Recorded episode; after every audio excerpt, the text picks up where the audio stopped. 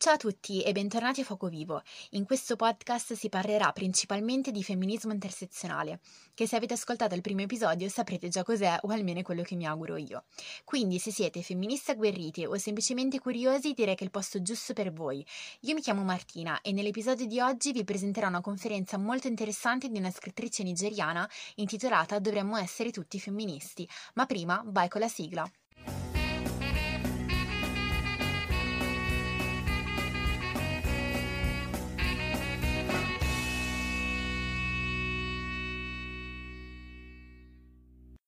Allora, come vi dicevo, la conferenza di cui vi andrò a parlare è una conferenza che è stata tenuta nel 2012 a Houston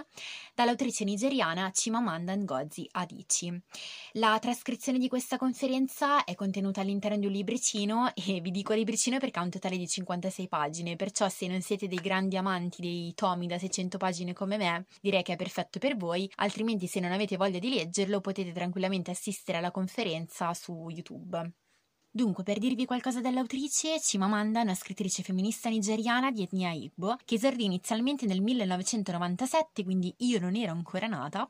con una raccolta di poesie intitolate Decision. Dopodiché, a seguito di diversi premi e della pubblicazione di altri scritti, tra cui Ibisco Viola, Metà Sole Giallo e Americana, venne acclamata molto positivamente dalla critica, tanto che nel 2011 dalla rivista Time venne nominata come una delle 100 persone più influenti al mondo, quindi direi che non è cosa da poco. Per quanto riguarda la, la conferenza, che cosa ci vuole dire Cimamanda? Cimamanda vuole offrire al pubblico, soprattutto a quello non femminista,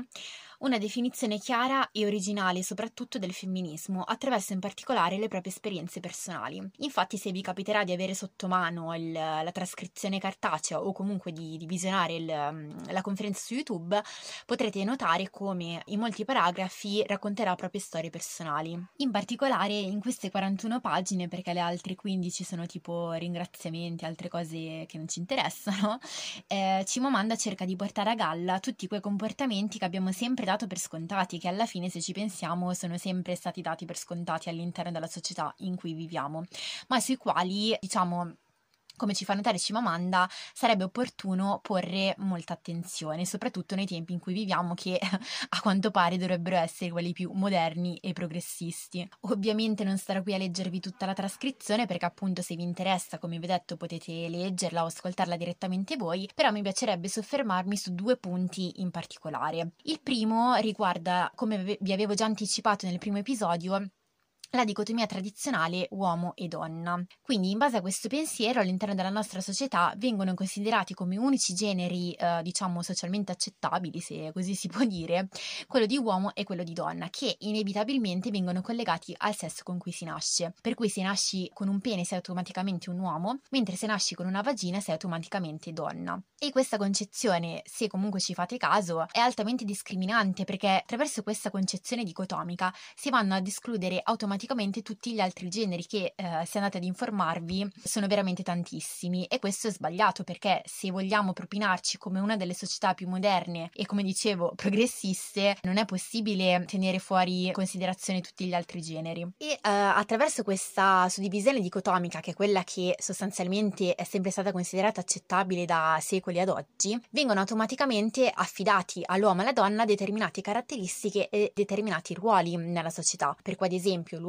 deve essere forte, virile, eh, non deve mai mostrarsi sensibile o, o piangere, perché se piangi sei una femminuccia, ovviamente, cioè mi sembra logica come cosa, vabbè. Mentre se, mm, se sei una donna devi essere educata, pacata, non devi arrabbiarti perché sia mai che la donna si mostri un attimo alterata o, o comunque non docile come un agnellino. Mentre per quanto riguarda i ruoli sociali, i classici, ovvero l'uomo, diciamo, è relegato alla sfera pubblica, quella lavorativa, quindi sostanzialmente quello che porta la pagnotta a casa, mentre la donna è relegata alla sfera privata, quindi sostanzialmente è quella che si occupa della famiglia di sfornare i bambini. E a questo proposito devo dire che Cimamanda ha scritto davvero un sacco di passaggi stra interessanti che vi consiglio vivamente di leggere o di ascoltare se non avete voglia di leggerli e ve li sarei qua a leggere io, ma purtroppo non ho il, il tempo materiale, infatti ve ne leggerò uno in particolare.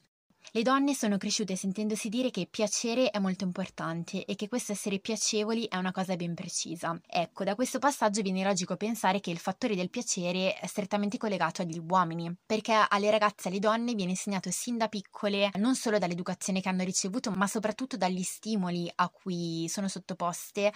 al dover piacere agli uomini, o meglio, a come vestirsi, a come truccarsi, a come gestire il proprio corpo in funzione del piacere all'uomo, perché purtroppo nella società società in cui viviamo, se non attrai l'uomo non vali quasi niente. Poi certo, fortunatamente al giorno d'oggi questa, questa situazione è stata anche abbastanza sradicata, soprattutto dai movimenti femministi, però in certi aspetti, anche forse molto sottili, è ancora purtroppo ben presente. E l'importante è riuscire a capire che generalmente, che tu sia uomo, che tu sia donna o di qualsiasi altro genere, il modo in cui ti vesti, il modo in cui ti trucchi o decidi di non truccarti, o in qualsiasi caso il modo con il quale decidi di gestire il tuo corpo deve essere fatto solo ed esclusivamente perché ti va di farlo. È questa veramente la cosa più importante che dobbiamo capire. E questa visione riguarda anche gli uomini, perché io so già che ci sarà qualcuno che dirà: Ah, ma sono sempre le donne che soffrono, sono sempre le donne che si lamentano. Ma anche voi uomini siete vittime del patriarcato, e detto tra parentesi, è un altro dei concetti che andrebbero ben compresi. E dicevo appunto, anche gli uomini sono vittime del patriarcato, perché ad esempio, se un uomo che non rispetta gli standard imposti dalla società si vuole vestire in un modo che appunto si discosta da ciò che è considerato, tra virgolette, normale, automaticamente verrà considerato una femminuccia o verrà chiamato in altri termini che non so neanche se mi è consentito nominare in questa sede. Quindi è inutile dire che all'interno della nostra società, anche ad oggi nel 2020, nonostante tutto ciò che sta succedendo tra virus e non virus, c'è una forte disparità di genere e questa va ad intaccare anche gli uomini. E eh, arrivando al secondo punto che ci tenevo ad analizzare, è importante capire che la lotta femminista, quindi intesa come il perseguimento della parità dei diritti, indipendentemente dall'origine, dal culto, dall'etnia, dalla provenienza, dalla, dal genere o dal sesso, deve essere una lotta portata avanti non solo da chi appartiene ad una delle minoranze maggiormente oppresse, ma deve essere portata avanti soprattutto da chi ricopre una posizione privilegiata, perché altrimenti è inutile dirlo in una società come quella in cui viviamo non si arriverebbe da nessuna parte. E come ultima cosa, per quanto riguarda questa lotta, ci terrei a precisare che non deve essere portata avanti solo ed esclusivamente sul piano politico, sociale o con grandi gesti plateali, ma deve essere portata avanti anche nella propria quotidianità, nel proprio piccolo di tutti i giorni. E adesso vi faccio l'esempio che di solito faccio ai miei amici quando parliamo di queste cose, ovvero l'esempio del classico gruppetto di, di, amici, solitamente maschi, che si ritrova al parchetto, al bar o dove si ritrova, insomma, e dove puntualmente c'è l'idiota di turno che se ne esce con frasi non solo ignoranti ma altamente discriminatori con diversi insulti annessi. E questo a me è capitato un sacco di volte di sentirlo. Frasi, ad esempio, che schifo, non andrei mai a letto con un trans, oppure magari c'è un ragazzo gay, ad esempio, oppure che a quanto pare è gay solo perché magari ha i capelli acconciati in un certo modo perché ha l'orecchino, cosa che non riesco a capire, cioè se vi interessa il suo orientamento sessuale andate a chiederglielo, non fate pre- eh, presupposizioni voi, ma ok. E eh, quindi se ne escono con frasi della serie ah che schifo, mi sposto prima che me lo appoggia, oppure magari i classici insulti verso le ragazze, ah quella è una zoccola perché si è fatta Tizio e Caio, però se lo fa un ragazzo subito tappeto rosso. E eh, questo esempio ci serve per capire che cosa? Che nel momento in cui una persona qualunque essa sia, che sia anche il nostro migliore amico, il nostro fratello, il nostro cugino, una persona a cui vogliamo un sacco di bene, se ne esci con questo tipo di frasi, ovviamente non devono essere per forza queste, ma frasi di questo genere, noi, per quanto sia difficile, perché io capisco che ci sia anche un freno mentale nel fare questa cosa, anche una sorta di paura fisica probabilmente, del poter risultare fuori dal gruppo un outsider o il rompicoglioni di turno, scusate per le parolacce, ma in questo caso servono. L'importante, dicevo, è quello di esporsi, di fare quel passo avanti e cercare di far capire, ovviamente in maniera educata e gentile, perché non c'è per forza bisogno di, di accanirsi, di far capire che quello che si sta dicendo è sbagliato, è da ignoranti Poi, al di là del risultato che otteniamo, al di là del fatto che la persona capisca o meno quello che, che quello che sta dicendo è sbagliato, l'importante è riuscire a parlarne, a far capire, ad esporsi. E a me, sinceramente, non interessa che poi questo sfocia in una discussione di un'ora. Io preferisco sgolarmi per un'ora intera e magari passare anche per la stronza